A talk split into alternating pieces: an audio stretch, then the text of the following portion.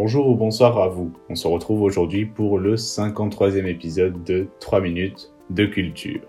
En ce jour, nous parlerons d'un vertébré vivant dans l'eau, le poisson. Je reprends doucement la série. Si tu veux suivre de prochains épisodes sur des sujets plus originaux, je t'invite à t'abonner à ma chaîne. Le poisson, les poissons, dont 32 400 espèces sont à ce jour répertoriées, se distinguent en trois principaux groupes. Pardonnez-moi d'avance pour la prononciation. Le premier, les ostéchiens, ou poissons osseux, tels les saumons et les carpes. En second, les chondrichtiens, ou poissons cartilagineux, tels les requins et les raies. Et en troisième, en dernier, les agnates, ou poissons sans mâchoire, tels les lamproies, qui sont, eux, les poissons les plus primitifs, mais aussi les moins nombreux. Maintenant que l'on a formellement introduit le poisson, je vais exposer, vous exposer trois choses à savoir sur, sur celui-ci. La première chose à savoir, c'est la gravité et les poissons. C'est-à-dire, enfin, il est légitime de se poser cette question. Comment font les poissons pour ne pas couler sous l'effet de la gravité? Alors, chez la plupart des poissons osseux, c'est une poche de gaz interne, nommée vessie narratoire, qui les stabilise. C'est en ajustant la quantité de gaz présente dans cette poche qu'il peut trouver un équilibre.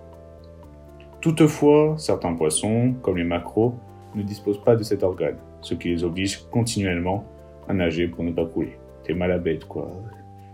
T'es mal les bras après. Ou les nageoires plutôt, si on veut rester dans le thème. Mais aussi des requins poissons cartilagineux. Ils sont aussi dans la pareille situation. Mais ils bénéficient, pour lutter contre la gravité, de la faible intensité de leur squelette en comparaison avec les poissons osseux ainsi que de la taille importante de leur foie gorgé d'une huile plus légère. Ouais, ils sont un peu avantagés par la vie, certains. C'est comme ça, c'est la nature qui choisit.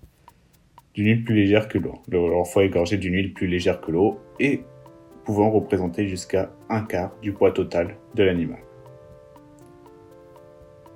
Bon, on passe à la seconde chose. Si vous avez des questions, vous pouvez euh, me les poser en commentaire. La seconde chose à savoir, c'est que les poissons d'eau douce ne peuvent pas vivre en milieu marin, et inversement bien sûr, si l'on nommait le fameux saumon. Alors pour grossir le truc, pour être très général, les poissons d'eau douce urinent l'eau qui pénètre dans leur corps, tandis que les poissons au milieu marin doivent boire pour compenser la perte d'eau qui s'échappe de leur corps. Et hormis les saumons, les poissons ne disposent pas de mécanisme pour s'adapter à un changement de milieu. Placé en eau douce, un poisson marin ne devrait pas éliminer l'eau absorbée et placé dans l'eau salée, un poisson d'eau douce se déshydraterait. Alors la dernière chose à savoir sur les poissons, et qui est la plus courte, on va quand même se spécifier à, un de ceux-là, de ceux-ci, les hippocampes.